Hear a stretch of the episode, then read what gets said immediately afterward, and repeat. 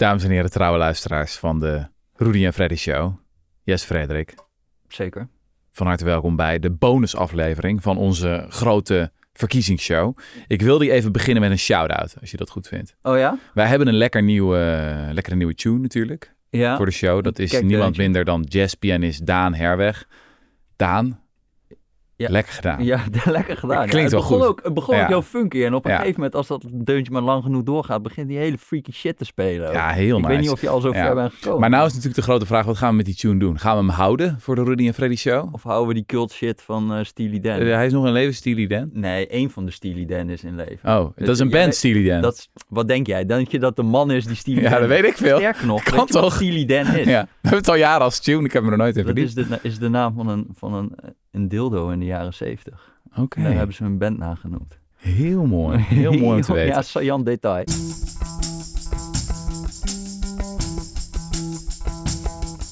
Eh Jesse, wat gaan we doen deze podcast? Powderhouden heb ik gehoord. Ja, we gaan alles en iedereen powerhouden. Nog net voor de verkiezingen. En daarvoor hebben wij een gast in de show. En Hallo. dat is wel een eerste keer. Ik kan wel zeggen, eh, ja, een van de saaiste mannen van Nederland. Toch wel. Dus zeer geschikt voor de saaiste verkiezingsshow ooit. Precies. Eh, je komt net eh, uit Oxford gesjeest. Per terrein natuurlijk. Ja. Ehm, ik heb ook gehoord, Simon, want daar heb ik het over, Simon van Teutem, onze jongste correspondent. Je bent net afgestudeerd. ja, klopt dat? Ja, ik ben net klaar met mijn master. Nou, ja. gefeliciteerd. applaus. ja, dankjewel. Lekker. Ik had eigenlijk ook gedacht dat je wel een vlinderdasje of zo aan zou hebben. Geheel Oxfordse stijl. Maar nee, je zit hier Ik gewoon een in, hoodie, ja. in een hele chille hoodie. Dat is de moderne Oxford student. Ja, is meer een hacker. Lekker man. Ehm, even kijken. Waar ging je masterscriptie over? Had het iets met politiek te maken? Ja, het had wel iets met politiek te maken en ook met Nederland eigenlijk. Ik heb gekeken of ehm, het sluiten van publieke voorzieningen in rurale regio's, dus op het platteland, of dat leidde tot eh, toe- toenemende steun voor radicaal rechtse partijen. Oh ja, dus Eh, de in bibliotheek gaat dicht. Ja, of de, ik heb specifiek gekeken naar scholen, ziekenhuizen en huisartspraktijken. Ja. En eh, ik vond er allemaal wel ja, interessante resultaten voor. Dus ik ga nu door met een promotieonderzoek eh, daarnaar. Oké. Further research is needed. Ja, precies. Oké, nee, maar ik ben wel benieuwd. Gaan mensen dan meer, weet ik Ja, veel, BBB ja, stemmen, ja. PVV stemmen? Ja. Oké. Dus het beste soort van, of een van de mogelijke radicaliseringsbestrijdingsagenda's die we kunnen doen, is heel veel bibliotheken, huisartsenposten openen in, op het platteland. Ja, misschien wel, ja. Oké, nou lekker. En wat ga je nu doen? Eh, promotieonderzoek. Dus ook nog steeds naar political discontent of ook naar steun voor radicale, radicaal rechtspartijen op het, eh, op het platteland in West-Europa. Cool. En ook Ja. in Oxford. Ja. Lekker. Ehm, nou, jij bent ook onze jongste correspondent natuurlijk. Ja, Eh, en je schrijft over politiek. En nu heb je voor de verkiezingen samen met een aantal andere correspondenten een grote stemgids gemaakt. Eh, dat was ook echt verreweg het meest gelezen stuk van ons in de afgelopen eh, weken. Ehm, kan je iets delen, iets zeggen over de lessen die, je die hebt ontdekt, die je hebt opgedaan tijdens het maken van die stemgids? ja, ik zal misschien eerst even iets zeggen over de totstandkoming ervan. Want ik denk niet dat, eh, ondanks dat het zoveel gelezen is, he- he- hebben niet misschien alle luisteraars het eh, gecheckt. Maar we hebben eigenlijk een eh, maand geleden of zo aan alle experts op de redactie gevraagd. Wat is nou de allerbelangrijkste vraag op jouw terrein deze verkiezingen? Waar valt echt wat te kiezen tussen verschillende partijen? Dus dan kreeg je op verschillende onderwerpen kreeg je, kreeg je verschillende vragen. Bij landbouw kregen we van Thomas Oudman bijvoorbeeld... moet Nederland de stal van Europa blijven? Eh, bij onderwijs, bij Johannes Visser, kregen we... wie zet zich in voor jongerenwelzijn op scholen? Ehm, en vervolgens heb ik alle eh, verkiezingsprogramma's doorgeploegd... met die vraag in de hand. En hebben voor elke vraag een aantal maatregelen bedacht... van oké, hierop gaan we partijen consistent beoordelen... of ze dit wel of niet hebben. Dus bij landbouw keken we bijvoorbeeld naar... ehm, wie willen krachtvoer en kunstmest uitfaseren? Wie willen het beloningssysteem voor boeren eh, grondig hervormen? Ook op Europees niveau met het gemeenschappelijk landbouwbeleid. Eh, en wie heeft er een specifiek doel voor het inkrimpen van de veestapel? En dan soms had je ook nog maatregelen die relevant waren erbij, die we niet in onze eigen methodologie hadden zitten. Dus bijvoorbeeld eh, NSC wil geen nieuwe megastallen openen, dat soort dingen. Mhm. Ehm, nou, daar hebben alle partijen op doorgelicht en eh, allemaal hele kekke overzichtjes gemaakt. welke partijen de vragen van de correspondenten eigenlijk het best beantwoorden, middelmatig beantwoorden of wat, wat minder goed beantwoorden. Mhm. Ehm, Wat zijn dan de belangrijkste lessen die je, die je kan trekken? Zijn er dingen die je opvallen in de duidelijkheid van de programma's of de verschillen tussen de partijen? Ja, nou laat ik beginnen met goede nieuws. Eén ding wat me echt heel erg opviel was, ehm, of eigenlijk één inzicht dat ik heb meegenomen is, word lid van een politieke partij. Want er zit een ontzettende waarde in de amendementen die leden nog toevoegen aan verkiezingsprogramma's. Huh. Die verkiezingsprogramma's die gaan eigenlijk in twee fases. Je hebt eerst heb je een concept, schrijven ze. Nou, dat hadden we allemaal doorgeploegd. We hadden die overzichtjes al klaar liggen. We dachten, nou, we zijn er bijna, klus is af. Maar dan komt het definitieve verkiezingsprogramma. En dan hebben leden op het congres hebben vaak nog amendementen, behalve bij een partij als PVV, waar je geen leden hebt, behalve eh, Geert Wilders. Maar dan eh, kunnen ze nog ja, aanvullingen doen. Dus ja, je had op sommige thema's, neem eh, homogenezing. Je hebt eh, conversietherapieën in Nederland. Die, eh, die, die willen mensen genezen van hun seksuele voorkeur. En dan waren we het GroenLinks PvdA-programma aan het doorploegen voor eh, het thema LHBTI+. En dan stond daar niks over een verbod op homogenezing. En bij andere partijen wel. Dus dan zet je daar een mindertje neer en denk je, nou, het is toch raar dat ze dat eigenlijk niet hebben. Maar dan kom je bij, dan ga je het, de amendamentenbundel doorploegen van PvdA GroenLinks.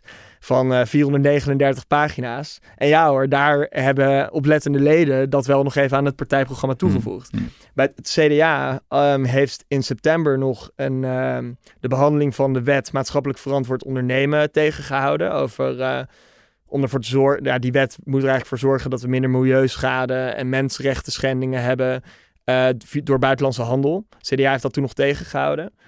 Eh, en in het conceptverkiezingsprogramma stond er niks over, eh, over dat thema. Maar in het definitieve ver- verkiezingsprogramma hadden een aantal enthousiaste CDA-leden ervoor gezorgd dat er in één keer steun was voor die wet. Hm. Dus echt voor, tot een kentering eh, gezorgd op een best wel belangrijk onderwerp met een hele specifieke, met hele specifieke gevolgen. Ja, hetzelfde viel mij op bij de VVD. Dat daar VVD-leden de paragraaf over dierenwelzijn, Ja, voor ook zover die er überhaupt was, Ja. flink hebben aangepast en aangescherpt. Van eh, Ja, bij geen eh, onnodig... Liberaal Groen of zo, een soort van eh, subbeweging binnen de VVD, die had, eh, die had daar wat aangepast. Ik vond nog steeds heel abstract wat ze daarover zeiden uiteindelijk. Maar ja, je hebt wel... Een van de grote inzichten was wel leven de ledendemocratie en Ja. word lid van een eh, politieke partij. Want je kan echt een groot, eh En groot voegen verschil ze dan maken. vooral dingen toe of halen ze ook dingen weg? Ja, ze halen ook dingen weg. Dus, dus je, want je kan, je kan volgens mij allemaal verschillende soorten amendementen eh, indienen. Eh, dus je kan soms gewoon iets net iets anders formuleren of echt een voorstel toevoegen of echt iets wegstrepen. En een ander lichtpuntje van de programma's, een andere positieve les was denk ik ook wel... Het is gewoon heel lekker om te zien hoe inhoudelijk ook partijen waar ik het niet mee eens ben met allemaal dingen bezig zijn. Terwijl Hmm. ik zat van de week eh, het RTL-verkiezingsdebat te kijken. En dan ging het over personeelstekort in de zorg. En dan vraagt Frits Wester op een gegeven moment van... eh, ja, maar waar willen jullie nou die mensen vandaan halen? Waar, wat zijn nou precies de maatregelen? En dan Mhm. zegt Geert Wilders van... ehm, in Nederland behandelen we onze ouderen nog slechter dan onze gevangenen. Weet je wel, constant dat soort... Ja, heel populistisch geschreeuw. En ook heel erg gewoon de problemen aanwijzen en uitvergroten. En meeleven met de mensen die eronder lijden. En natuurlijk heeft dat ook waarde. Mhm. Maar ik, ik mis bij die debatten heel vaak wel echt de, eigenlijk wat jullie in deze podcast doen, heel constructief over daadwerkelijk ideeën praten, de uitwerk, over de uitwerking praten. En ja, in de programma's word je dan soms wel positief verrast. Dus ik wist bijvoorbeeld niet per se dat BBB weliswaar schoorvoetend, maar zich wel wil committeren aan de klimaatdoelen. Of dat ja 21 collegegeld wil schrappen voor eh, verpleeg, de verpleegkundeopleiding. Wat Mhm. een hartstikke goed idee is als je die tekorten tegen wil gaan. Hm. Dus ik werd daar ook wel eh, optimistisch van. Maar er waren ook wel, ja, dat waren de positieve inzichten van, ehm, van de stemgids. Er waren ook wel echt tekortkomingen. Oké, oké. nou Ja. de stemgids staat natuurlijk online. Als mensen nog twijfelen, deze podcast komt als het goed is net voor de verkiezingen nog online. Ja. En tenminste, anders zou het ja. een beetje jammer zijn. Ehm, die, eh, die is daar te vinden. Je zei al van het moest een beetje de campagne van de inhoud worden natuurlijk. De vraag is of dat eh, is gelukt. Nou was er een fragmentje eh, bij de Telegraaf. Er waren wat eh, Timmermans en Bontebal waren in discussie op de redactie van de Telegraaf. Ik zou dat even willen laten zien en dan kunnen we dat vervolgens even gaan powerduiden als jullie dat eh, goed vinden. Oké, Oké. ready? Ik, ik hoorde je vanochtend zeggen dat, dat het kabinet duizend dagen niks gedaan heeft aan klimaat. Ik denk dat je daar een beetje een strategische blunder mee hebt gemaakt. Want dit kabinet heeft volgens mij ontzettend veel gedaan. Dus volgens mij kan je dat Wat echt niet zeggen. gedaan aan versterking van de stroomnet in die duizend dagen? En dan moet je even kijken naar de investeringen die de regionale netbeheerders hebben gedaan. En toevallig... Dat hebben niet gedaan, dat hebben de regionale netbeheerders Dat gedaan. is dus niet waar, want eh, het kabinet heeft de versterking bijvoorbeeld van eh, de netbeheerders met, ze, met eigen financieel kapitaal gedaan. Heb eerder gebeurd. nee, nee, nee, dat is de afgelopen weken eh, gedaan.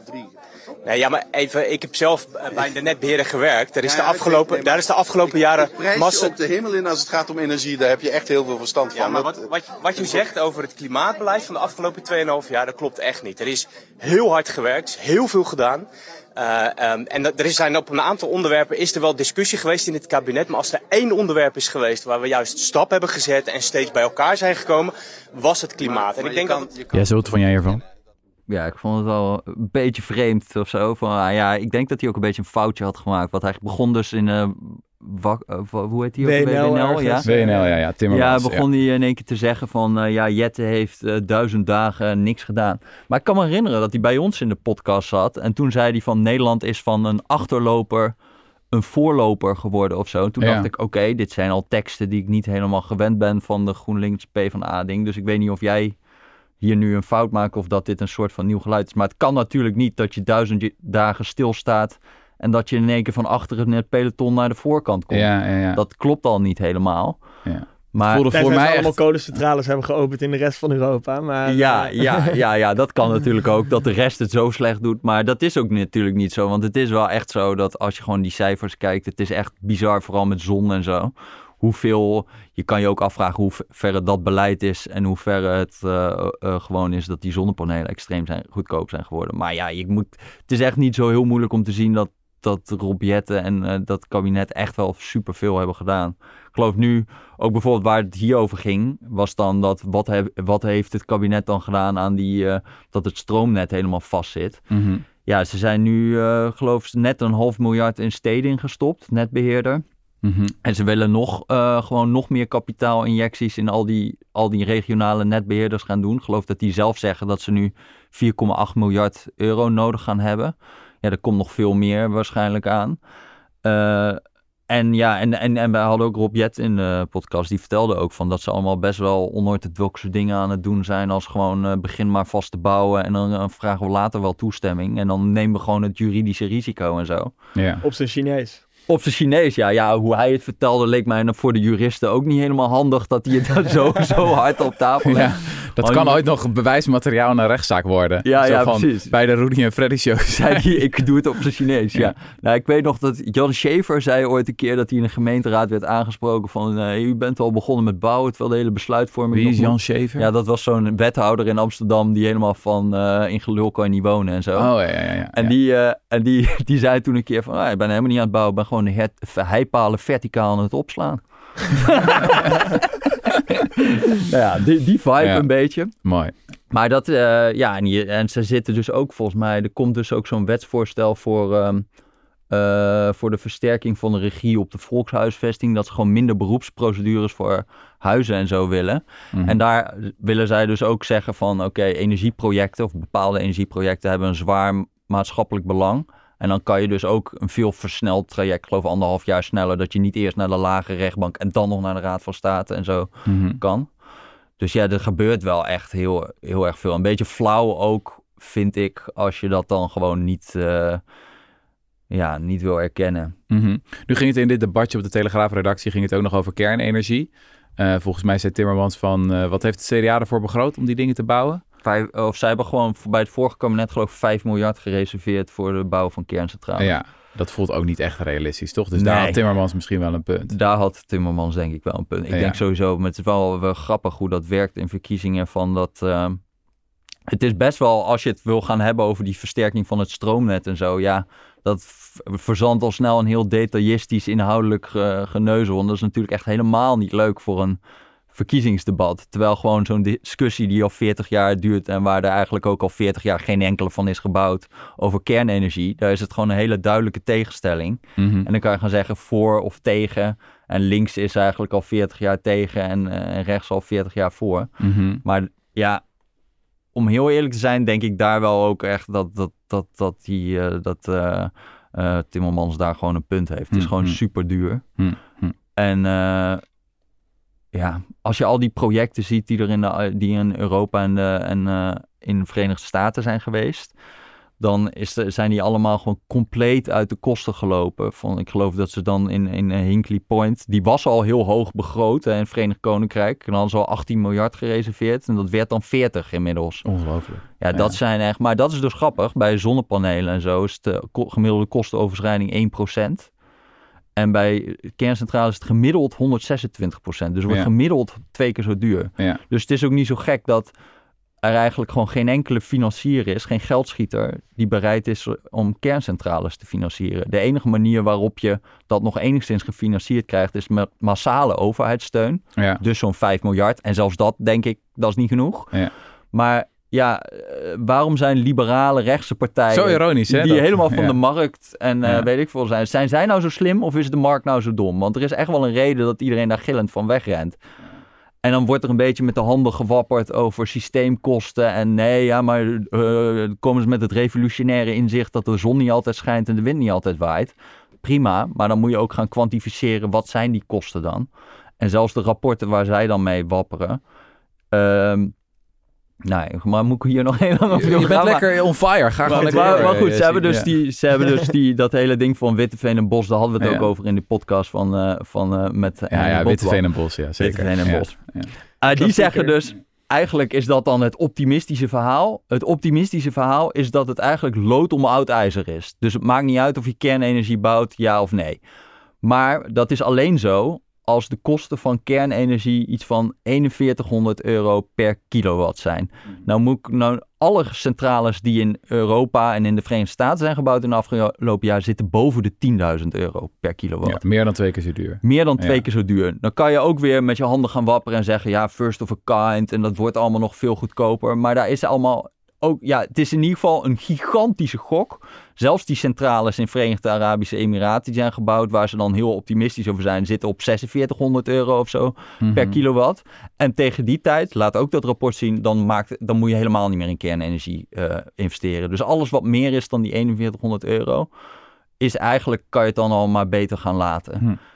Dus ja, sorry, het is gewoon een beetje, het is een beetje belachelijk dat je daar zoveel aandacht aan besteedt. Ik Hm. zou het gewoon echt gewoon lekker laten. Hm. En nou ja, goed. Maar, Nu hadden ze op zich eh, bij de NOS eh, ook een mening over dit debat tussen Timmermans en Bontebal. oh ja. Eh je wilde nog een stukje laten horen uit Ja, de dat politieke vond- podcast Ja, van... die- hier luister ik echt met Ah, veel ik heb nog wel één dingetje hier, wat ik ook wel opmerkelijk vind over die, die aanval van Timmermans op D66 dan. Ja. Van jullie doen niet genoeg, is dan de, de cannibalisering binnen progressieve partijen. Mhm. Dus dat je eigenlijk ziet, afgelopen jaren, elke verkiezing heb je een soort van progressief waterbed. Waarin 2012 is PvdA dan heel groot. En in 2021 is D66 groot. En deze keer wordt het dan weer GroenLinks PvdA. Die dan ook elkaar aanvallen en denken van oké, wij zijn nu, de, volgens mij in 2017 deed GroenLinks het best wel goed. Mhm. En PvdA al zegt van, nou, we hebben gewonnen, weet je, het gaat hartstikke goed. Maar ja, die partijen willen eigenlijk in, in, op de grote thema's willen ze vrijwel hetzelfde. Dus de relevantere vraag is eigenlijk, wat gebeurt er met dat blok? Mhm. Ehm, en als je kijkt naar de progressieve partijen in Nederland, dan haalden die in 2012 nog 71 zetels. En in 2017 58 zetels. En nu peilen ze op 47 zetels.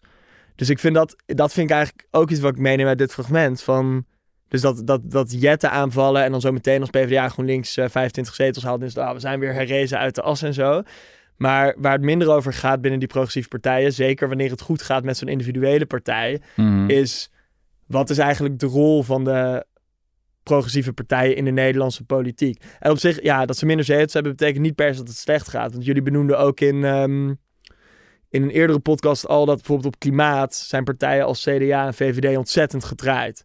Dus misschien die, zeg maar de, de rol als agenderende oppositie ligt progressieve partijen in Nederland misschien ook wel gewoon heel goed. Misschien kunnen ze daar ook heel veel macht uitoefenen.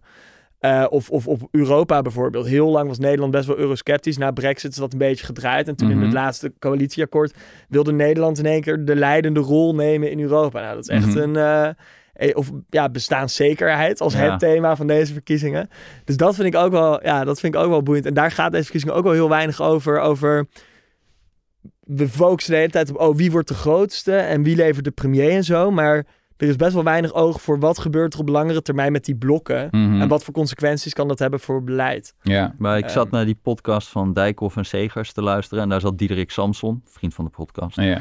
En die, eh, En die zei van eh, Nederland wil gewoon linksbeleid uitgevoerd door rechtse partijen. Ja. Ja, dat klopt eigenlijk wel. Dat, Ja. En daar zit wel... Dat daar is echt zit- een oud inzicht van Richard Nixon. Oh ja? Oké. Ja, hij wilde Oh, hij had het ook niet zelf verloren. Ik dacht, Hij wat wilde een wijsgeer. Ah, hij had het weer van de vader van, eh, van Winston Churchill. Och, jezus. de oude. Churchill, die zei dat ook al. Van eh, inderdaad, grote vooruitgang wordt geboekt door conservatieve mannen met progressief beleid. Oh ja, Dat is, eh, ja. Ja, maar, dat is wel echt zo. Het is gewoon wel... Je, de Klaas het- Dijkhoff vibe, weet je wel? Je gaat met je giletje ga je de televisie op. Ja. En je zegt, ik ben geen vegetariër, maar ik eet ook geen vlees. Maar ik ben geen vegetariër. Ja. Weet je wel, dat is de vibe. Dus als we dan lid worden van politieke partij, dan moeten we, en dan ook misschien de luisteraars, we moeten gewoon VVD'er worden. Ja, precies. Vestje precies, aan. Precies. Nou, de structuur van deze podcast is inmiddels helemaal kapot. Ja. We gaan weer even terug naar het eerdere, eerdere punt. Ehm, want eh, de vrienden van de NOS hadden ook een duiding Oh ja, Eh, nee, dat was wel voor de... van dit Maar- debatje. Maar moet ik Die hem moeten we toch even laten Ja, horen. dat vind ik wel eigenlijk. Ja. Dit was Joost Vullings en Xander van der Wulp.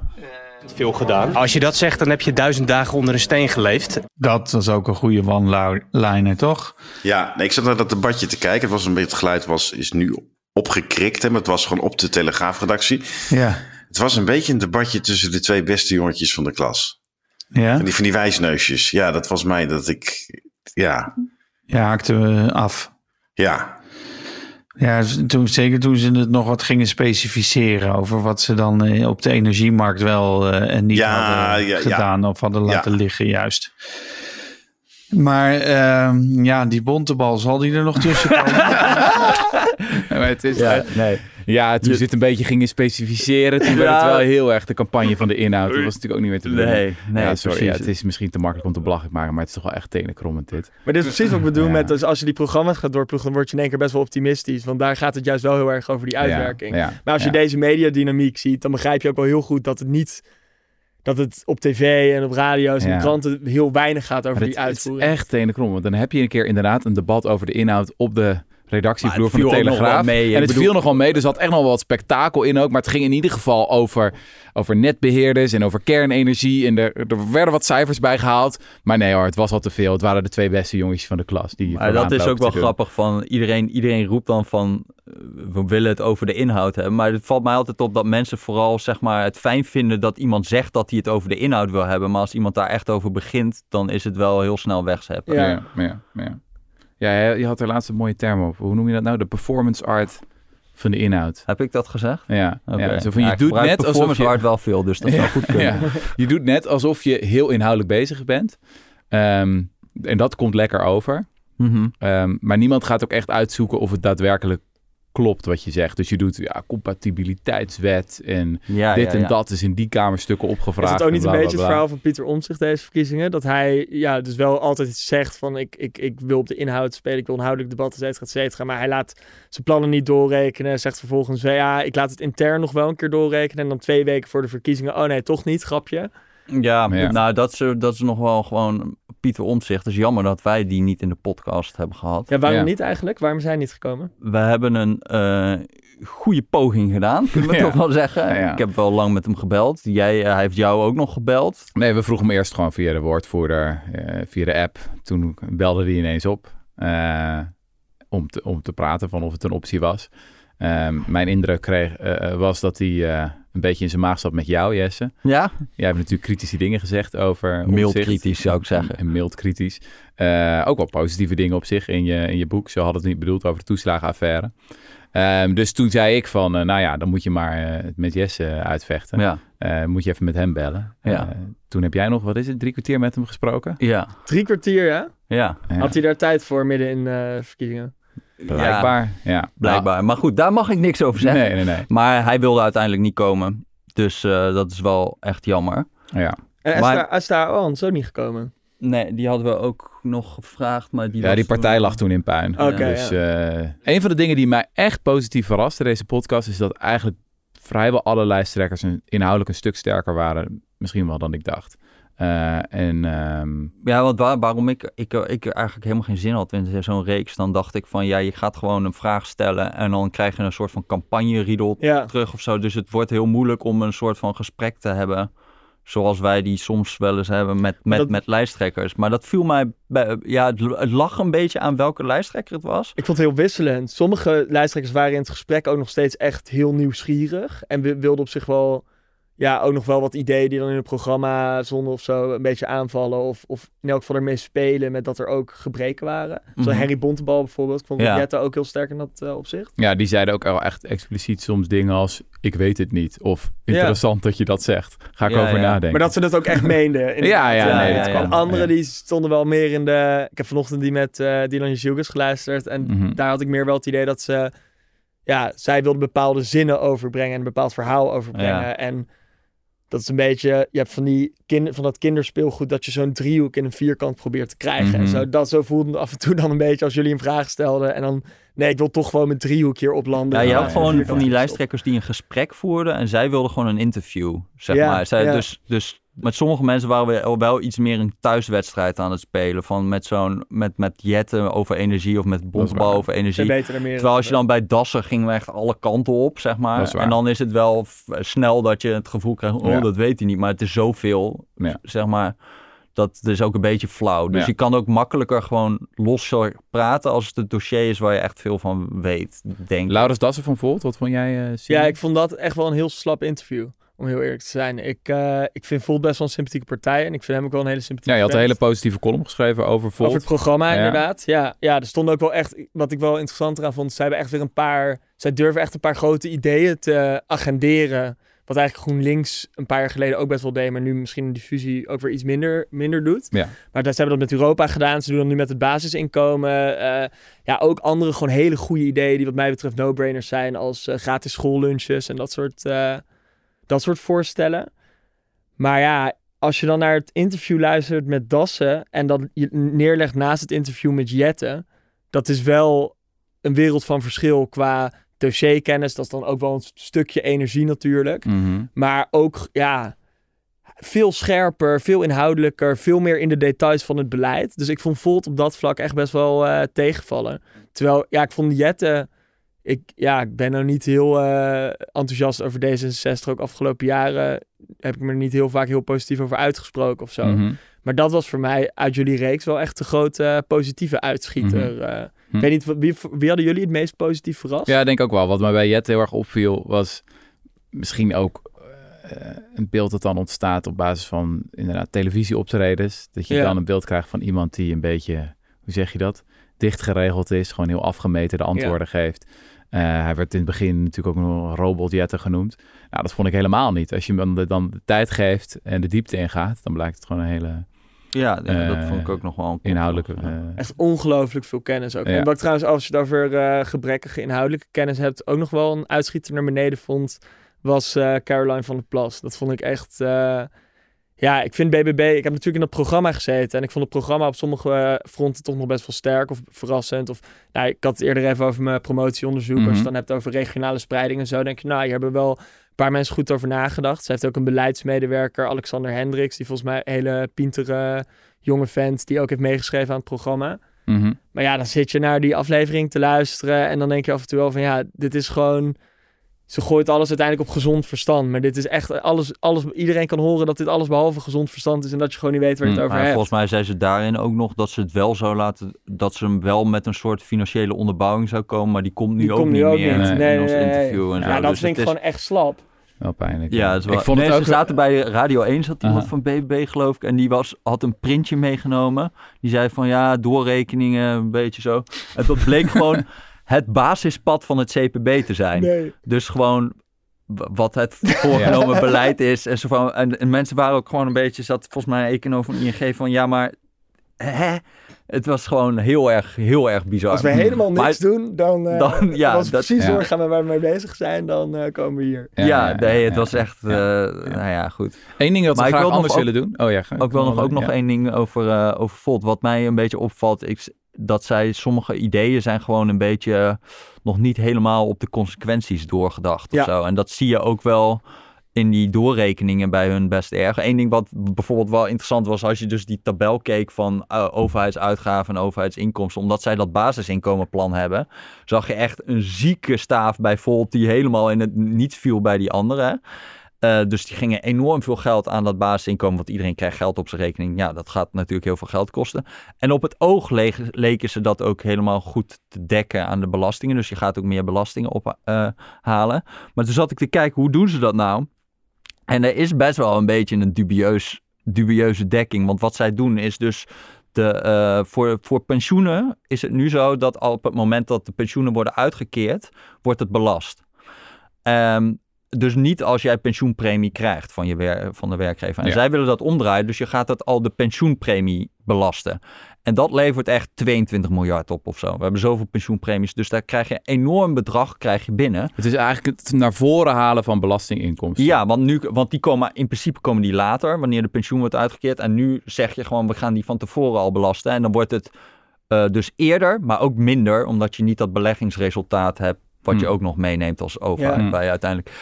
Dus eh, de grap is dat zij binnen de logica van een kabinetsperiode heb je dan een dekking. Eh, Hmm. Maar het is natuurlijk op de, hele, op de lange termijn is het helemaal geen dekking, want je bent de belastinggrondslag aan het uithollen. En, En, dat ook wordt, geld aan het verliezen op die belegging. Ja. ja, Maar dat voelt wel maar dat, dat werd ook wel, wordt dan gezegd ergens in een zin door het CBB. Maar het is Ja. natuurlijk wel, volgens mij ondermijnt dat wel het beetje je hele, Ja. in mijn ogen. En was ook bijvoorbeeld bij die PBL-doorrekeningen zie je dat zij bijvoorbeeld de, eh, voor de Planbureau voor de ja, leefomgeving plan, doorrekenen. planbureau Ja. voor de leefomgeving, dan gaan zij de, eh, eh, de, de belasting op elektriciteit zo erg verhogen voor industrie, dat, die eigenlijk, dat je eigenlijk relatief meer prikkel krijgt om aardgas te gebruiken. Oké. Dus dat laten zij dan zien van, ja, jullie gaan het zo erg eh, verhogen dat, dat, eh, dat, dat, dat zeg maar nog minder gunstig is om te elektrificeren. Hm. Ja, dat is toch ook weer niet, lijkt mij, helemaal de bedoeling. En andere partijen zie je wel dat die daar in ieder geval over na hebben gedacht. Want dat past een beetje in dat verhaal over fossiele subsidies. Maar dan hebben andere partijen nog wel iets meer nagedacht van... oké, maar we willen wel dat het nog goedkoper Ja. blijft om te elektrificeren... dan om aardgas te gebruiken. Dus het is een beetje onvol, onvolwassen in die zin of zo. maar zit daar maar precies ik de denk dat ze dat zelf ook best snappen als je het uitlegt Ja. misschien. Maar het is gewoon een- nog een beetje een jonge partij. Maar zit daar ook niet precies de meerwaarde van die CPB-doorrekening? Dus ze worden, ze worden wel gedwongen om het concreet te maken. En daarom vind ik het zo teleurstellend van een BBB en Mhm. van een, eh, ja, dus ook van NSC van P- Pieter Omtzigt. Kijk, in een partijprogramma iedereen kan schrijven, eh, oh, we willen huisartsen meer betalen, we willen eh, kleinere klassen, we Mhm. willen meer dit, we willen kerncentrales en een miljoen zonnepanelen. Maar het gaat uiteindelijk om keuzes maken en om dingen tegen elkaar afwegen. Dat is, dat is waar politiek om draait. En dat zal uiteindelijk in een verkiezingsprogramma ook moeten. En wat die partijprogramma's zijn eigenlijk de speelkaarten waarmee partijen naar, die, naar de onderhandelingen voor het verkiezings voor het, eh, het regeerakkoord komen. Mhm. Ehm, ja, als je dan allemaal plannen hebt waarvan en de uitwerking niet helemaal duidelijk is en niet helemaal duidelijk is of het wel, of het wel betaalbaar is, Mhm. dan is dat een hele rare asymmetrische onderhandeling wordt het dan. Want andere partijen hebben wel netjes hun huiswerk gedaan. Dus dat vind ik wel ook wel een takeaway van deze campagne. Dat ja, het feit dat steeds minder partijen of een steeds kleiner deel van de partijen hun eh, programma's doorrekenen, vind ik wel schadelijk. En ja, je kunt Voltes aanvallen op de manier waarop zij al die grote plannen dan bekostigen. Ja. Maar tegelijkertijd alle lof voor het feit dat ze het wel gewoon doen. Oh, ja. Ondanks dat hun staaf eh, tien keer verder uitsteekt bij eh, Klopt. lasten, Ja. voor, lasten voor huishoudens en zo. Dus dat vind ik wel weer tof. Ja, nee, in het Ja. verleden zijn we ook al kritisch geweest. Toen we nog jonge jaren radicaal waren, Jesse. Ja. Op Centraal Planbureau doorrekeningen. En dan was vooral het punt van ja, allerlei dingen die ook heel belangrijk zijn, worden niet Ja, meegerekend. Je investeert in onderwijs, wat gewoon geweldig is natuurlijk. Heeft op de lange termijn een enorm rendement voor je hele land. Maar ja, dat staat er dan alleen als kostenpost in. Ja, maar kijk, dat Ehm, vind ik ook een beetje flauw. Je dus kan dat- het ook gewoon uitleggen. Natuurlijk is dat gewoon... Precies. Je kan ook gewoon zeggen, ja, dat kost nu geld... en dat levert over twintig jaar wat Ja. op. Ik ben een politieke partij die, dat, die daarvoor is. Ja, ja. Ik bedoel, ik vind het ook een beetje flauw... omdat je dan verwacht dat de CPB daarin alles... Je kan zelf ook een beetje uitleggen. Hè? ja, ja, ja, of, ja. De, of de media die dat eigenlijk iets meer Ja. zou mogen naar voren brengen... in Ja. plaats van banenkampioen, dit en bla bla. Ik vond nog een ander mooi voorbeeld van hoe die doorrekeningen duidelijk maken wat partijen nou echt willen. eh, was ontwikkelingssamenwerking. Dus in het programma had de VVD wel wat kritische dingen gezegd over ontwikkelingssamenwerking, maar dan vooral in de orde van we schrappen ineffectieve programma's. Mhm. Nou, dan komt die doorrekening en blijkt, oh, jullie schrappen alles. Eh, behalve, Bijna alles. Of vrijwel alles, behalve noodhulp eh, blijft dan nog staan. Noodhulp, verdragsrechtelijke verplichtingen. Ja. En, eh, en dus ook eh, een, eh, bijna 20% van het budget van eh, ontwikkelingssamenwerking is nu asielopvang Ja. in eigen land. Dat is ook ongelooflijk. Ja. Maar dat, is de, dat houden ze dus ook nog. Ja, en wat is verdragsrechtelijke verplichting? Ja, ik denk gewoon allemaal dingen aan het Wereldvoedselprogramma of zo. Dat je hebt vast, vastgelegd van wij gaan eh, geld geven aan de VN bijvoorbeeld voor, ja. voor dit soort dingen. Dus dat is dan, eh, dat was geloof ik 1,4 miljard nog. Huh. Dus het hele begroting is geloof ik iets van 7,2 en zij gingen 5,3 ombuigen. Dat is echt heel Ja, veel. dat is heel veel, ja. Schrappen bijna alle ontwikkelingssamenwerking. Wat ik daar ook wel interessant aan vind is... Ik, ik woon nu zes jaar in Engeland. En eh, ik heb daar eigenlijk de Britse conservatieve partij... steeds meer naar radicaal rechts zien opschuiven... sinds het Brexit-referendum. in 2010 werd David Cameron met, met compassionate conservatism... nog tegelijkertijd verkozen met Mark Rutte... die op dat moment ook een beetje aan de ja, linker of groenere vleugel van de VVD eh, stond. En David Cameron die wilde midden in de jaren van de financiële crisis wilde die wel ontwikkelingssamenwerking verdubbelen. En dat heeft hij ook gedaan. Maar zaten zij dan niet ook extreem laag vergeleken met ons? Want wij zijn Volgens mij niet. Ik denk namelijk ook dat zij misschien nog, ja, omdat ze nog iets meer de ehm, empire mindset hebben, misschien daar ook nog wel iets groter, eh, groter in waren. Zij eh, gewoon überhaupt op het wereldtoneel een grotere rol speelden. Maar dat zou- ik moeten checken. Alleen ja, dat was de, de toon van de conservatieve partij en ook denk ik meer van de VVD op dat Hm. moment. Die conservatieve partij die dacht, toen radicaal rechts opkwam met Brexit, dacht ze oké, we gaan hun vernietigen door hun te kopiëren eigenlijk, of door standpunten van hun in te nemen. En wat je eigenlijk ziet is het omgekeerde, dat zei Frans Timmermans volgens mij ook. Eh, in plaats van dat het verslagen wordt, wordt het versterkt. Of wordt, wordt juist eigenlijk de centrumrechtse partijen worden zelf ingekapseld door radicaal rechts, door radi- radicaal rechtse standpunten. Nou, dat heb je in Groot-Brittannië gezien met eh, Boris Johnson, die de rechtsstaat ondermijnt. En Suella Braverman, de Home Secretary, die is nu wel net ontslagen, maar die niet kon ophouden over stop the boats en ehm, weet ik veel wat allemaal niet. Of Liz Truss met haar eh, fantastische economische plan, die dat eh, ehm, de economie even deed, deed impl- imploderen, waardoor ze na Mhm. 44 dagen kon vertrekken. En dat vind ik wel met de huidige VVD, dat vind ik, staan bij mij alle waarschuwingslichten op rood. Dat met hun ideeën van, oh, we gaan ontwikkelingssamenwerking schrappen. Eh, PVV wilden we niet mee samenwerken. Mark Rutte heeft nog in 2017 een brief gestuurd naar infor- informateur eh, Herman Tjenk Willink. We willen niet samenwerken met de PVV, want de PVV die beledigt stelselmatig beledigen ze bevolkingsgroepen. Ze ondermijnen de rechtsstaat. Ze willen helemaal niet constructief samenwerken. Dat is allemaal van tafel onder de nieuwe VVD van Dylan Jezilgus en, en mensen als Ruben Brekelmans. Omdat ze een, een harder verhaal over migratie willen vertellen. Hun, het speerpunt in hun partijprogramma is, eh, is ook migratie. Maar als je dan naar de specifieke plannen gaat kijken, dan zegt ze wel in de media: ja, het gaat over asielzoekers, het gaat over arbeidsmigranten, het gaat over studenten. Maar er staan 25 maatregelen om asielzoekers weg te pesten. Van telefoons uitlezen tot het om, omkeren van de bewijslast bij de IND of ze er wel mogen blijven. Tot elke drie jaar heel duur gaan checken of ze nog wel een eh verblijfsvergunning mogen hebben. Ja, allemaal van dat soort symboolpolitiek eigenlijk. En bij, ja, bij arbeidsmigratie, studiemigratie staat er veel minder dan wat bijvoorbeeld NSC wil op dat vlak. Dus wat ik eigenlijk zie gebeuren bij de VVD is ehm, weer die strategie van nee, we moeten, als we nou nog net even iets harder op migratie zijn, als we nou nog net iets meer die radicaal rechtse standpunten overnemen, dan verdwijnen die partijen wel en dan winnen wij wel weer. Terwijl wat er eigenlijk in feite gebeurt is dat zij zelf zo'n partij worden. Dus ik zou daarom ook ja, verstandige rechtse mensen oproepen om eerder op eh, D66 of op NSC of zo te stemmen dan op de nieuwe VVD. Want als je dit gaat belonen, dan ga je eigenlijk naar een werkelijkheid toe zoals we die nu in het Verenigd Koninkrijk zien. Maar En- het probleem is wel dat gewoon heel veel mensen dit gewoon delen. Ja, Dat, eh, kijk, ik, ik, ik vind dat ook altijd wel verbazingwekkend. Maar als ik in peilingen zie van wat vinden mensen nou grote issues, dan komt migratie daar toch best wel vaak best wel hoog uit. ja. Maar dat En komt ik ook snap omdat partijen ik als de VVD olie op het vuur constant gooien. Zeg maar, het is ook een beetje... Het is niet alleen dat het exogeen belangrijk is, het is ook dat zij het belangrijk maken, toch? Ja, dat, dat, ja, dat, die, dat kun je altijd. Ja, ja dat Als je zou het laat kunnen. klappen op asiel en daarna heel hard gaat roepen... ja, nee, wij willen hier echt hard op zijn. Alles in de VVD-campagne afgelopen maanden is erop gericht... om in die INO-peilingen waar je... oké, welke dossiers vinden mensen het belangrijkst eh, thuis... om migratie zo hoog mogelijk te maken. Want daar zijn zij issue-owner. Ja, ja. Daar denken mensen dat zij goede oplossingen hebben.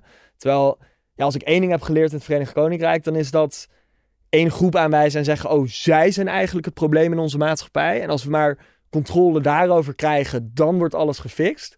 Dat werkt gewoon niet. ja. Het het Verenigd Koninkrijk is zoveel slechter af eh, dan het was. En nu, nu ze controle hebben over onze grenzen. En in plaats van dat dat dan wordt toegegeven, is de nieuwe stap dan: oh nee, maar je hebt nu nog steeds een paar bootjes die over het kanaal heen komen. Dus zij zijn nu het probleem. Stop Ja. de boot. Ja. Ja, het is, dat is gewoon... Maar dat is ook nog de, de, de Straussiaanse lezing van het hele verkiezingsprogramma. Zeg Wat maar, is een Straussiaanse Oké, lezing? Zeg maar, zoals, zoals, Ja. zoals Machiavelli schreef een boek over eh, hoe, hoe, hoe gebruik je de macht. Eh, en dan was het eigenlijk een heel cynisch boek. Maar je kan dat ook lezen als hij geeft eigenlijk een kritiek op de macht. Op de enige manier waarop je dat in die tijd kon doen. Mhm. En dat was door een boek te schrijven als een soort ha- eh, eh, handleiding. Ja. Nou, als je het VVD-verkiezingsprogramma gaat, de gros van de migratie is arbeidsmigratie. En eh, ja, wat zijn nu eigenlijk hun plannen hoe ze dat precies gaan beperken? Sterker nog, ik zat het te lezen, er stond iets in van we willen meer arbeid of we willen arbeidsmigranten en dan krijg je iets minder verzorgingsstaat voor die mensen die hier met arbeidsmigratie komen, maar die mogen hier dan wel werken. Ja, En ja, volgens mij zijn zij ook een van de weinigen die al die expat-regelingen in stand willen klopt. houden. Ja. Dus ik zou zeggen, misschien als je, is, het, is het gewoon zo dat je gewoon veel meer migratie krijgt. Alleen is dat gehuld in een jasje van we gaan het tegen eh, asiel, Ja. eh, asielzoekers en zo. En maar als je al die grafieken krijgt, kijkt over migratie, dan is er gewoon een enorme correlatie tussen wat is de werkloosheid in Nederland. En als de werkloosheid heel laag is, krijgen we heel veel migratie. Dat is gewoon al 30, 40 jaar gewoon perfect bijna gecorreleerd. Ja. Dus we, het is gewoon arbeidsvraag. Ja. Ja, en als je, als je daar gewoon geen... Er is eigenlijk daarin zie ik helemaal geen verhaal. Sterker nog meer dat het, dat het waarschijnlijk makkelijker gaat worden om dat eh, hierheen te krijgen. Ja, Haas, hoogleraar migratie, die zei eh, gisteren nog op Twitter slash X, zei hij, er is op zich niets, er is op zich niks mis mee om minder migratie te willen of immigratie. Maar dan moet je wel boter bij de vis doen, zoals arbeidsmarkt herreguleren, private wervingsbureau aan banden leggen, langer doorwerken naar je 65ste en lagere economische groei. Ik heb partijen dat niet horen zeggen. Nee, en de? VVD heeft dan wel een paar anekdotische dingen van oh, glastuinbouw of bepaalde sectoren willen wij misschien niet per se meer arbeidsmigranten. Maar de VVD weet ook wel dat eh VNO-NCW en alle bedrijven op hun achterste poten staan als zij zeggen we willen arbeidsmigratie heel flink in, inperken. En dat begrijp ik ook wel, want we, hebben, we komen ook gewoon handen tekort in Nederland in heel erg veel sectoren. Maar ja, dan moet je wel het eerlijke verhaal vertellen en zeggen asielzoekers zijn de afgelopen 10 jaar 12% van de totale migratie-instroom. Ze verblijven hier vaak wel langer dan arbeidsmigranten. Dus laten we even zeggen op de lange termijn 20% of zo. 1 op de 5 mensen. Ja, als het probleem van migratie op dit moment is de woningmarkt. En we hebben die stoelendans daar. En dan maakt het dus eigenlijk niet uit of er een expat nieuw bij komt of een asielzoeker. Want ze nemen allebei een woning in. Sterker nog, de expat die neemt meer ruimte in of een Mhm. groter huis. Ja, dan moet je wel het eerlijke verhaal vertellen en zeggen: wij maken de economische afweging zo dat we liever meer doen aan personeelstekorten en de migratiekraan nog een beetje open laten staan. Dan dat, we, eh, dan dat we ook gaan doen wat Hein de Haas net zei, dus heel erg die arbeidsmarkt reguleren. Mhm. Maar, wat, maar de VVD wil nu, eh now wants to have its cake and eat it. En wel zeggen van, oh, wij willen migratie beteugelen. Maar niks, ni- niks eigenlijk doen om die arbeidsmigratie aan te pakken. Ja. En maar heel erg inzoomen op die asielzoekers. Van zij zijn de schuldigen en wij moeten, we moeten dat nog sterker beperken. Daar moeten de duimschroeven om. Ehm, maar ja, dat is, ja, het is echt een lulverhaal. Ehm, dus ik vind dat wel, ik vind dat toch wel jammer. Ik heb heel veel vrienden van me zijn eh VVD'er. Mhm. En ehm, ook, ook lid, leden van de partij. En, en ik, ja, ik vind dat verstandige rechtse mensen, en er zijn er toch heel veel van in Nederland, toch wel ergens een streep moeten trekken bij die partij. En ik denk dat met schappen van ontwikkelingssamenwerking, ja, dit eh, sprookjesverhalen over eh, migratie en, ehm, en samenwerking met PVV weer niet langer Hm. uitsluiten. Maar dit geldt ook al voor NSC, toch? Ik bedoel, Ja. en een partij als NSC zegt ook van, we gaan, weet ik veel, een miljoen woningen bouwen. ja. Maar we willen niet te veel arbeidsmigranten. Maar oké, we gaan die woningen dan bouwen. Dat zijn ook partijen die zeggen van, eh, meer handen aan het bed. Oké, maar, maar welke handen dan? ja, Maar een soort quotum van 50.000. Ja, dat quotum, dat is ook wel grappig als we het over vergelijken. Ik, om nog even in David Cameron te blijven. Eh, in 2010 had David Cameron voorgesteld en vastgelegd dat het Verenigd Koninkrijk toeging naar een eh, migratiesaldo van 100.000 mensen. Dat is in de acht jaar daarna nul keer behaald. En dat is notabene geschrapt door eh, Boris Johnson vervolgens Ja. omdat het gewoon, ja, je kan wel een getal roepen, maar als je niet de maatregelen neemt om het ook daadwerkelijk te behalen, dan lukt dat gewoon niet. En ik heb ook in een column laatst op de correspondent nog even ontleed van oké, wat zijn de instroomcijfers, wat kunnen we komende jaren verwachten, wat zijn de plannen van omzicht. En ik heb hem daar heel erg het voordeel van de twijfel gegeven, al zeg ik het zelf, van bij studiemigratie bijvoorbeeld van oké, tot hoe, hoeveel uh, beperking zal dit daadwerkelijk leiden. Maar dan kom je ook niet meer op 50.000. Dus daar heb je helemaal gelijk in. Maar wat zich dan wel beter doet dan je zielgus, vind ik, is dat hij A, niet asielzoekers tot grote zondebok uh, maakt. En B, wel echt meer en concretere plannen heeft. En ook wel iets verder wil gaan in die trade-off, um, economisch welzijn uh, versus mensen die hier binnenkomen en woningmarkt om echt aantallen omlaag te krijgen. Dus als je het dan hebt over studiemigratie, heeft hij veel concretere en verregaandere maatregelen dan de VVD. Als je kijkt naar arbeidsmigratie, dan heeft hij bijvoorbeeld die expat-regeling, die ervoor zorgt dat mensen, hooggekwalificeerde mensen die van buiten komen, die hier minder belasting kunnen betalen. Um, dan mensen die gewoon in Nederland geboren zijn. Daar wil hij vanaf. En dat wil de VVD dan weer niet. Dus ja, op NSC is ook heel veel aan te merken. Maar ik vind het nog steeds wel een fijne rechtverhaal. Even los van die uh, eh, CPB-doorrekening, dat ze dat niet doen dan, uh, dan wat de VVD nu heeft liggen. Dat is wel, wel een beetje frustrerend dat iedereen nu zijn eigen vorm van xenofobie krijgt. Want dat hele migratie, kijk, sommigen zijn dan tegen vluchtelingen, anderen tegen arbeidsmigratie, dan die studentenmigratie. Dat is dan nu ook een heel ding, blijkbaar internationale studenten die een enorm probleem zijn. Ik weet, ik had nog... Uh, Centraal Planbureau heeft wel eens berekend wat het Nederland oplevert, al die, uh, al die studentenmigranten. En dat is ook wel, ik, ik had het hier nog even opgeschreven, van Um, oh ja, dus de contante waarde van een inkomende student uit een EER-land is gemiddeld 38.000 euro na de studie op de universiteit. Een inkomende student uit een niet-EER-land, dus dat is buiten de Europese Unie, levert gemiddeld 65.000 euro op als HBO, dan wel 94.000 euro uh, als universiteit op na de studie. Dat is netto. Ja, dus dat is omdat ze dan hier komen. Uh, dus bij mensen buiten de EEG was het ook geloof ik dat, we, uh, dat, ze, dat je meer collegegeld of Veel je krijgt geen student. Ja, dus dan betaalt de Nederlandse uh, overheid minder eraan mee. Maar zij blijven vaak wel hier werken in goede banen en betalen heel veel belasting en zo. Ja. Dus ja, het is, ik denk ook van waar, waar is dit? Ja, het is puur economisch gedacht natuurlijk. Misschien vinden we het heel vervelend, al die vreemde taaltjes. Ja. Maar... Ja, de wooncrisis is natuurlijk ook wel een ding. Je hebt een enorm woontekort en we willen wel heel erg veel bouwen, maar er zijn personeelstekorten en bouwmateriaal is duur. Dus dat blijft nog zeker vijf jaar zo. Dus ik begrijp daar ergens wel dat je iets aan de instroom wil doen. Maar ja, daar kun je ook weer bij zeggen als je het dan over studenten hebt.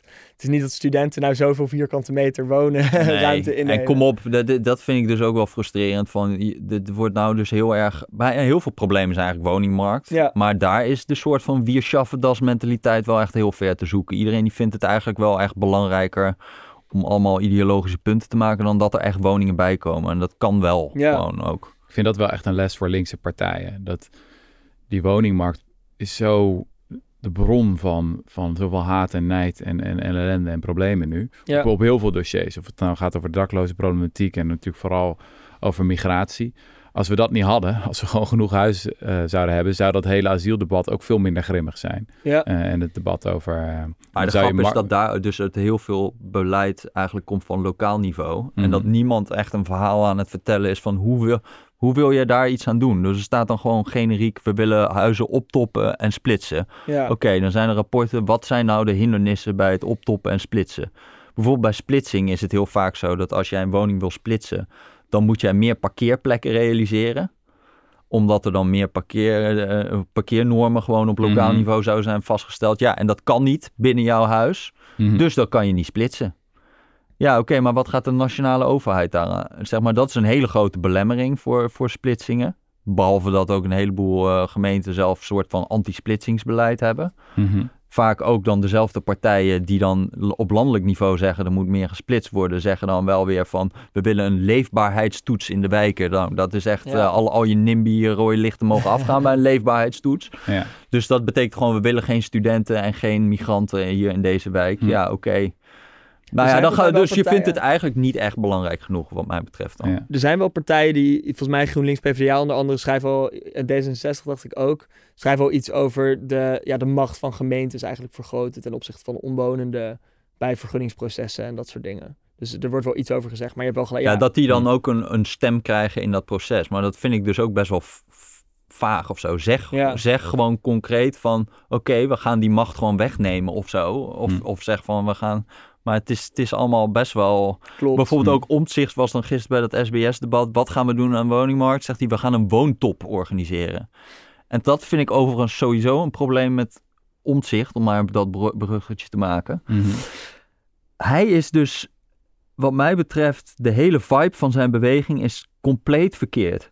En dat is dat je dus gewoon, eh, hij is heel erg van hoe beslissingen gemaakt moeten worden en heel vaag over wat dan de juiste beslissing is. Dus bijna al zijn grote punten gaan over soort van ehm, een, een constitutioneel hof. Er moet meer tegenmacht zijn.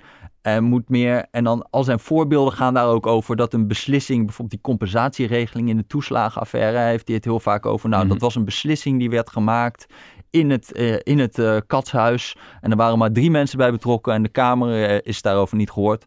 Daar kan ik ook nog een heleboel over zeggen. Maar wat mij, wat mij vooral irriteert is dat hij niet duidelijk maakt hoe had hij het willen zien dan. En daar kan hij maar geen, over bijna niks is hij daarbij heel erg Je duidelijk bedoelt welke in. compensatieregeling was wel goed geweest? Ja, want er zijn gewoon eh, hele erg. Hij zat, hij zat in de aanloop naar die compensatieregeling. Zegt hij: Als we zo doorgaan, dan is de staatssecretaris 100 jaar. En dan hebben we nog niet alle ouders gecompenseerd. En hij zat langs de zijlijn heel veel blikjes te werpen op het veld. Over dat het, dat het gewoon allemaal te langzaam ging. En dat de, Mhm. en ja, oké, dan gaat, eh, dan en dan vanuit de Kamer was er toen door de hele oppositie had een eh, motie gesteund en die ging over eigenlijk wat die katshuisregeling is geworden, dat je 30.000 o- euro overmaakt aan alle ouders. En dan maar kijkt, ja, dan accepteren we dat er overcompensatie is. Die motie was gewoon iets van geef gewoon een vast bedrag. En dan kijken we later wel of het eh, oké is. We gaan het niet terugvorderen. Nou, die werd al door de hele oppositie gesteund, die motie. Dus nou ja, uiteindelijk is, die, is dat dus ook echt gedaan door de regering. En ja, dan, is de, dan doet hij het heel erg voorkomen. Dat is een soort van beslissing die helemaal buiten de Kamer om is gemaakt. En als de Kamer daarin was betrokken, dan was een veel betere beslissing eh, gemaakt. Nou, ik waag dat toch ernstig te betwijfelen. Dat de, de, de, hele, de halve Kamer was er al voor. En daarna is er ook eigenlijk niet echt een punt van gemaakt. Ja, Dus er wordt heel veel aandacht aan hoe die beslissing is gemaakt. Maar het is mij niet duidelijk wat hij dan had gewild. ja. Hij zat toen in die debatten de hele tijd te zeggen: je moet al die, al die eh, ehm, besluiten over kinderopvangtoeslag moet je nietig verklaren. En dan op een of andere manier krijgen mensen wel hun geld. Dat is toen ook nog helemaal uitgezocht of, dat, of die uitleg van omzegt of dat klopt. Of het slim is om die dingen nietig te verklaren. Nou, daar heeft toen een jurist naar gekeken die zei van nee, één, het is onmogelijk om die besluiten nietig te verklaren, want dat doe je bijna nooit in het bestuursrecht en die drempel daarvoor is heel hoog. En twee, het gaat vertragen. Dus dat was de oplossing van omzicht. Die zou ook niet weer hebben gewerkt. Dus ja, het is een beetje, kom op, maak dan duidelijk wat je, wat je wil. Niet En ik- alleen hoe je het wil, ja. Ja, niet alleen hoe je het wil. Dat heeft ook iets, maar dat is ook, hij heeft natuurlijk best veel kiezers die, ehm, die zien wat zij willen, projecteren ze eigenlijk Ja, op ja. omzicht. Omdat hij met toeslagenaffaire en zo zo'n soort van helderrol heeft ge- gespeeld nog voor een mediaverhaal daarover. Ehm, en ja, dat, daar, daar blijft hij ook volgens mij expres op inspelen. En dan, want dan blijf je een beetje ongrijpbaar van is hij nou links, is hij nou rechts, is hij nou conservatief, is hij nou progressief. Maar ja, als je dan naar zijn pro- verkiezingsprogramma kijkt, dat is echt gewoon niet links. Dat is gewoon centrum rechts. Hij wil niet hogere salarissen voor zorgpersoneel, wat heel veel linkse partijen wel willen. Hij wil niet hogere vermogens- en erfbelasting, wat vrijwel alle linkse partijen wel willen. Hij wil niet verder gaan met eh, integratie in Europa. Hij is best wel eurosceptisch met allemaal dingen. Nou, willen allemaal linkse partijen willen ook iets heel anders daarop. Hij wil niet het minimumloon naar 16 euro eh, per uur. Dus ja, ik denk dat dat ook wel dat heel erg inzoomen op de uitwerking. Hij zei volgens mij aan het begin van zijn campagne iets van... eh, eh, nou, je moet niet te veel van ons verwachten. En wij moeten, we houden ons een beetje klein. En we gaan langzaam en eh, duurzaam opbouwen en zo. Nou, dat is volgens mij na een week echt helemaal uit het raam geflikkerd. En dat ze gewoon dachten van, nee, we willen de grootste worden. Ehm, want ik heb wel het idee dat hij dat dus ook wel een beetje bewust bepaalde vragen daarover ontwijkt. Ja, en zo. En gewoon, je moet een beetje hope and change blijven roepen. Dat, het- Precies. dat het Ja. gewoon mensen hun eigen dingen erop Ja, kunnen gaan het projecteren. doet wel echt denken aan Obama inderdaad, Ja. in 2008. Van yes, we can. Iedereen kan zelf Ja. erbij bedenken wat dat wat betekent. dat dan is. Ja. Eh, Maar ja, dat, wel, dat kan wel dan voor ontzettend veel teleurstelling gaan, gaan zorgen als hij zo meteen in een, wel in een coalitie zit en wel echt ergens voor moet gaan staan. Zeker als de dingen die je dan wel roept, of waar je dan wel heel scherp inhoudelijk op bent, zoals zo'n richtgetal van 50.000 immigra- migratie. mhm. Nou, zo meteen is het 2026, even bij wij, of 27 bij wijze van spreken, kabinet om zich 1 heeft vier jaar gezeten en immigratie is nog steeds 100.000. Ja, Mhm. dan heb je een flinke knauw gegeven aan het vertrouwen van eh, de politiek. En dan kun je dan wel gaan roepen van ja, maar het was een richtgetal en we hebben het wel iets omlaag gekregen na Oekraïne en zo. Mhm. Maar dat is, ja, ik denk wel, enerzijds ben ik blij met het, dat er een centrumrechts geluid eh, in Nederland is dat niet de VVD is. Dat een vluchtheuvel kan zijn voor verstandige VVD'ers Mhm. die niks te maken willen hebben met die huidige partij.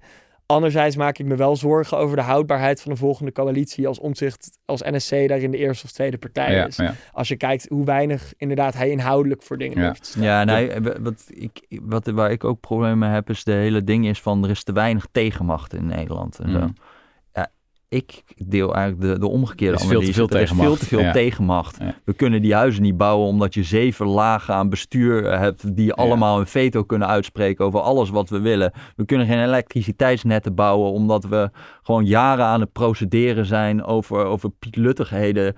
Terwijl iedereen eigenlijk gewoon weet dat het er uiteindelijk toch wel gaat komen. Wat is nou de meerwaarde van al dat soort tegenmacht? Ja, ja. Een ander, andere manier om dit punt misschien te illustreren is eh, door te kijken wat nou eh, eh, de kern is van de christendemocratie.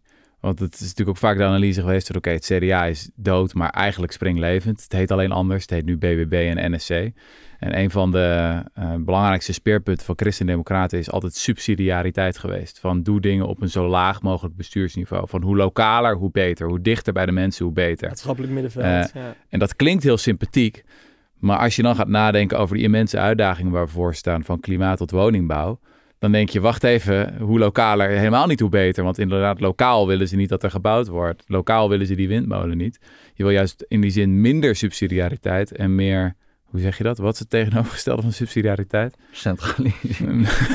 Gewoon een schelle stem door een megafoon die zegt we gaan daarheen. ja, meer Jan Schever, meer beuken, meer... Ja, die was ook wethouder, maar goed. Yes, heb jij nog één ding? Want ik wil zo overgaan naar de officiële stemadviezen van Rudy, Freddy en Simon. Oh, gaan we stemadviezen geven? Nee, eh, ik, heb eigenlijk, ik heb eigenlijk helemaal niks meer. Helemaal ja, of ik, oh ja, nog één leuk dingetje uit die PBL. ja. Dat wil ik nog wel even zeggen. Planbureau voor de leefomgeving. Planbureau voor de Ja. leefomgeving. Eh, zij hadden dus ook nog, zij hadden dus gekeken hoeveel megaton eh, CO2 wordt er bespaard. Nou, daar zijn die doorrekeningen natuurlijk Mhm. voor. Maar dan zat er ergens, eh, helemaal aan het einde kwam er een tabel van hoeveel van die megatonnen besparing zijn nou eigenlijk verplaatsing van CO2. Dus hoeveel gaat gewoon de grens over? En daar heeft op zich het milieu niet zoveel aan, als, want nou ja, CO2 is een mondiaal probleem. En, En eh, illustreer dat even iets meer zo van, je haalt bijvoorbeeld de bio-industrie hier weg, of die halveer je de veestapel. ja, maar dus we als eten nog steeds evenveel vlees, dus dan halen we het uit, weet ik veel, Polen. Dus dan is het klimaat... Ja, dan mee is het klimaat is er niet mee opgeschoten. Wel misschien de stikstof, maar... Ja. eh, maar het, en, wat, wat daaruit eigenlijk uit bleek was... Oké, PvdA en GroenLinks hebben de meeste reductie van CO2. Mhm. Maar als je gewoon daarvan aftrok wat zij naar het buitenland verplaatsen... volgens PBL, dan waren ze eigenlijk hetzelfde als eh, de VVD... die Oh, gewoon niks naar het buitenland verplaatst... en gewoon denkt van ah, Europees beleid en eh, de markt, bekijk het maar. Hm. Ehm, En nou, andere progressieve partijen ook. Alle andere linkse partijen die zaten... Ja, in mindere mate dan, eh dan eh PvdA GroenLinks, maar ook um, veel meer verplaatsing. Dus eh, Eigenlijk maakt het niet heel veel uit dan, toch? De verschillen Nou ja, tussen de je kan je dus wel heel werden erg heel klein door afvragen als je dit meeneemt. Of, of dat PBL dus heel erg alles helemaal goed heeft doorgerekend op van, je, je weet het natuurlijk niet hoeveel zich echt gaat verplaatsen. Nou ja. Dus dat is gewoon een beetje een grove inschatting. Ehm, en er zijn natuurlijk ook andere redenen om bijvoorbeeld met vlees sto- vlees de veestapel te reduceren hier Ja. dan alleen maar eh, CO2. Ja. Maar het is wel iets wat, mm, wat mij wel opvalt, dat er een heel weinig, heel vaak een soort nationale blik is op milieuproblemen die volgens mij ook niet helemaal klopt. Ja. Overigens zeggen zij ook nog over het reduceren van de veestapel, zeggen ze dat staat er dan zo'n zin van PBL van ja, waarschijnlijk is dat slecht voor de mondiale biodiversiteit, omdat zeg maar de grond die verloren gaat voor vleesproductie in het buitenland vaak biodiverser is dan in Nederland. Hm. Dat soort dingen. Ja, ja, ja. Kijk, het is, het is ver- vervelend en het is ook, kan ook een heel makkelijk een soort argument worden om eh, gewoon maar niks te doen.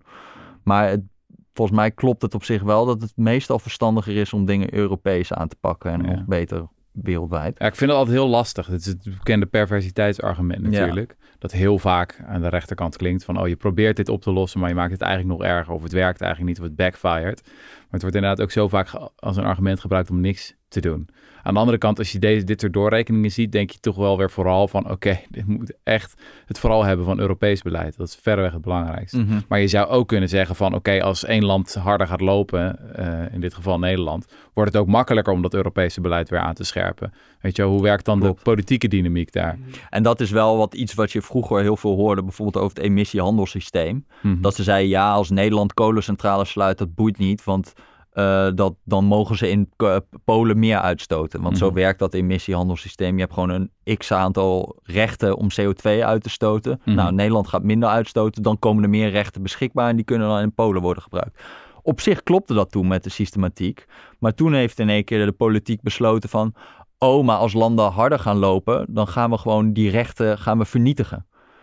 Dus er is een soort van nieuw beleid van de Europese Commissie... dat dat wel zin heeft. ja, ja, om die prikkel weg te halen. Dus als je daar niet rekening mee houdt... dan had je vroeger een zo'n soort analyse... die uiteindelijk toch niet is, Nee. heeft geklopt. En dat zou nu natuurlijk ook weer kunnen zijn. Ja. Maar goed, het, is, eh, het was iets wat mij eh, in ieder geval opviel. Ja, ja, ja. Simon, had jij nog een laatste ding voordat Nog we twee hele kleine dingetjes nog, Ja, nog zeker. noemen. Oké. Ja, ik vond eh, in de hele campagne vind ik dat het echt, ondanks dat er wel zijn veel vragen over gesteld, maar er zijn weinig uitgewerkte plannen voor gekomen. Personeelstekorten. Ja. Eigenlijk de hele simpele vraag van hoe kunnen we de 20 miljoen handen van onze werkzame beroepsbevolking zo goed mogelijk aan het werk zetten voor de dingen waar ze echt nodig zijn. Ja, dan komen ze toch op tv niet verder dus steeds dan, oh ja, we hebben zoveel administratielast in het onderwijs en in de zorg en dat gaan we gewoon allemaal schrappen en dan zijn we, hebben we in één keer 500.000 mensen extra. Gaan het beroep coach verbieden.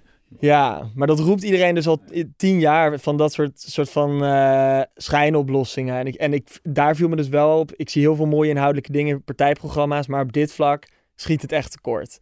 Dus ik vind dat we daar wel wat radicaler in mogen zijn. Gewoon studenten betalen voor tekortstudies in plaats van eh, collegegeld vragen voor verpleegkunde of eh, voor eh, bouwen of voor ingenieur, weet ik wat allemaal. Zonne, zonnepaneelinstallateur. Mhm. Ehm, numerus fixus op allemaal studies waar we op overstroomstudies noem ik dat dan. En daar, daar schaak ik mezelf dan misschien als politicoloog ook maar eh, onder. Ja. Waar, meer, waar eh, duidelijk meer aanmeldingen zijn dan wat er uiteindelijk echt nodig is op de arbeidsmarkt. Eh Podcast mag ook niet meer. Nee, Zijn ook te veel. Nee, je wordt maar bouwvakker. Ja. dus, maar misschien moet ik het zelf ook maar doen. Dat is nuttiger dan eh, hier stukjes stikken. Maar ehm, Daar ging ja, wat kun je nog meer doen? Het MBO eh, aantrekkelijker maken. Dat vind ik ook zo raar. Dat de studentenbeleving als MBO'er is gewoon zoveel minder dan de, de, de studentenbeleving die zo wordt opgehemeld onder HBO'ers en Mhm. BO'ers in Nederland. Ja, natuurlijk gaan er meer mensen HAVO, VWO of HBO, VO doen. Zelfs als daar niet per se minder mensen nodig zijn. Dus geef, geef MBO'ers gewoon dezelfde rechten. Je hebt hier in Amsterdam, bijvoorbeeld neem huisvestingen. In Nederland woont eh 80% van de 21-jarige MBO'ers, die wonen nog bij hun ouders. Bij WO-studenten is het minder dan de helft. Maar ja, als je dan kijkt naar de faciliteiten die ervoor zijn. In Amsterdam of Amstelveen heb je uilensteden. Daar huisvesten we 3400 eh, HBO- en eh, WO-studenten. Hoeveel mensen denk je dat de grootste MBO-huisvestingsplek in Amsterdam... hoeveel, hoeveel slaapplekken zijn daar? 50 of zo, 47. Dus dan denk je ook wel echt van ja... En dan, dan heb ik het nog niet eens over studentenkortingen die heel vaak wel voor HBO'ers en BO'ers gelden. Heb ik het nog niet eens over uitwisselingsprogramma's in Europa. Allemaal leuke reisjes en zo Mhm. die, eh, die WO'ers mogen doen. Dus ja, ik vind dat daar... En, en, en dan nog laatste ding op personeelstekort is natuurlijk arbeid, legale arbeidsmigratie. Iedereen zit zo in de kramp van, oh, we, mogen, we moeten migratie beperken. Dat niemand durft te zeggen, we hebben meer verpleegkundigen uit het buitenland nodig. We hebben meer bouwvakkers uit het buitenland nodig. Terwijl een land als Duitsland heeft inmiddels een kansenkaart ingevoerd, zodat ze juist dat soort mensen actief kunnen aantrekken. Canada heeft zo'n puntenstelsel. In het Verenigd Koninkrijk zijn ze heel erg bezig, geven ze allemaal voordelen aan zorgmedewerkers die uit het buitenland komen. Om die, er is al lang een internationale strijd om talent gaande. En een partij als PvdA GroenLinks zelfs durft dan niks verder in hun programma te zeggen dan we willen kijken naar legale arbeidsmigratie. En daar gingen bijvoorbeeld D66 en Volt dan wat verder in. Maar ja, al met al is mijn verhaal dus personeelstekorten in de volgende programma's, of het nou over twee jaar of over vier jaar is. Het wordt een steeds groter probleem Ja. en dus steeds meer de bottleneck, dus daar moeten we meer aan doen. Ja, dat staat. Nou, we gaan nu dus over naar het officiële strategische stemadvies van eh Rudy en Freddy. Oh of het ja? principiële Gaan we dat echt stemadvies. doen? Ja, dat gaan we zeker Ik doen. ben hier ook niet Nou, voor gewaarschuwd. Simon, jij hebt, net al, jij, hebt net al, jij hebt net al een stemadvies gegeven. Van fatsoenlijke, verstandige, centrumrechtse mensen moeten NSC stemmen. Ja, Of ja, D66 als dat nog rechts genoeg voor ze is. ja. En wat moeten nou eh, de, de progressieve medemensen doen? Ik twijfel zelf tussen eh, GroenLinks, PvdA en D66. Hm. Ik vind... Ik ben, heb eigenlijk vrede met een stem op allebei die programma's. Want ze zijn heel goed in de uitwerking. Ehm, ze focussen echt op de grote thema's waar Nederland nu mee aan de slag moet. Op personeelstekort na dan. Ehm, ik vind, ja, één lastige afweging vind ik nog wel als je dan naar die CPB-doorrekeningen kijkt. Dan vind ik het wel mooi bij PvdA dat de, het belasten van arbeid gaat echt heel aanzienlijk omlaag. En meer, meer belasting op vermogen. Dat is denk ik een hele belangrijke draai waar we heen moeten. Mhm. D66 is op dat vlak iets rechtser. En nog iets anders waarop ik iets meer leun naar GroenLinks PvdA is dan... Ja, jammer genoeg maakt het in Nederland voor de mediadynamiek en het, wie het initiatief neemt eh, bij coalitievorming uit wie de grootste is. Niet staatsrechtelijk, maar zo behandelen we het. Als iemand de grootste is, dan zeggen we, oh, eh, begin jij maar met formeren. Mhm. En vanuit dat oogpunt is GroenLinks PvdA natuurlijk ook een betere gok tegen de VVD of tegen NSC om nog een linkspartij de grootste te maken. Zelfs als dat linkse blok op 47 zet. Maar ja, dat- dat strategisch stemmen, dat is altijd een beetje lastig. Kun je ook spijt van krijgen. Ja. Terwijl ja, bij D66 vind ik, dus bijvoorbeeld legale arbeidsmigratie, durven zij veel onapologetischer, durven ze daar echt voor te staan. Dat vind ik, dat vind ik daar weer heel... eh, Mooi anglicisme. Ja, ik zat ook al... Onapologetisch, de man uit Oxford. Ja, ik heb het redelijk goed zonder Engels Ja, volgehouden ja, tot het ja, einde. goed gedaan. Ja. Ja. Lekker. Jesse, heb jij nog tips? Eh, ik zat ook tussen PvdA, GroenLinks en D66 een beetje. Uh-huh. Maar ik vond wel eigenlijk qua vibe sluit die soort van jette ding van we gaan gewoon even wat dingen doorkruisen en beslissingen maken. Dat vond ik wel prettig. Dus ik denk dat ik, eh, ik ga denk ik Joost Sneller stemmen. Joost Sneller. Ja. Lekker. Ja. Mag je een andere keer... Want dat, is, eh, dat, is dus, dat is dus een man die gewoon verborgen YouTube-video's op de D66-site heeft, die 47 keer worden bekeken, waar hij een half uur lang begint college te geven over hoe slecht de plannen van Pieter Omtzigt zijn. Ja. Ik, zet voor, even, mij, voor mij ben je dan een hele grote. ik zet hem even op de lijst Ja. van mogelijke podcastgasten in het aankomende Mooi. seizoen. Ja, ik zat ook na te denken van... Voor mij was het toch wel een van de grote takeaways ook van die eh, verkiezingsshow en het interview van al die lijsttrekkers. Is hoe klein de verschillen eigenlijk zijn in dat progressief linkse blok. En het voelt voor mij eigenlijk vrij bijna betekenisloos of je nou D66 of Volt of PvdA GroenLinks stemt. Ja, maakt het nou echt heel veel uit? Ehm, vraag, ik me, vraag ik me af. En dan ga je inderdaad al snel de, heb je de strategische overweging van nou laten we dan maar op de grootste stemmen. Maar het doet ook wel een beetje pijn omdat ik Rob Jetten toch wel echt het sterkst vond in de serie. En denk van oké, hij heeft echt keihard ge- gewerkt. Anderhalf jaar als eh, klimaatminister. En tegelijkertijd heb ik ook nog de overweging dat ik eigenlijk gewoon Partij voor de Dieren wil stemmen. Want het is de grootste schandvlek van onze tijd, de bio-industrie. Ja. Ja. En het is de enige partij die daar echt kraakhelder over is. Dus eh, nou ja, misschien moet ik even met mijn vrouw overleggen of we onze stemmen weer kunnen splitsen. Zo hebben we het vorige keer gedaan. Mooi. Oké, dat was hem dames en heren. Ehm, ik hoop dat jullie het mooi vonden. Ja. Nou, succes komende tijd. Thanks. Eh, schuif nog een keer aan als je, heel als je weer in de buurt bent. Yes, ik heb van je genoten. Eh, like en subscribe. Oh ja, like en subscribe. Ja. Ja? Like en subscribe. Like, like en subscribe. Toedeledokies. Oké, dat weet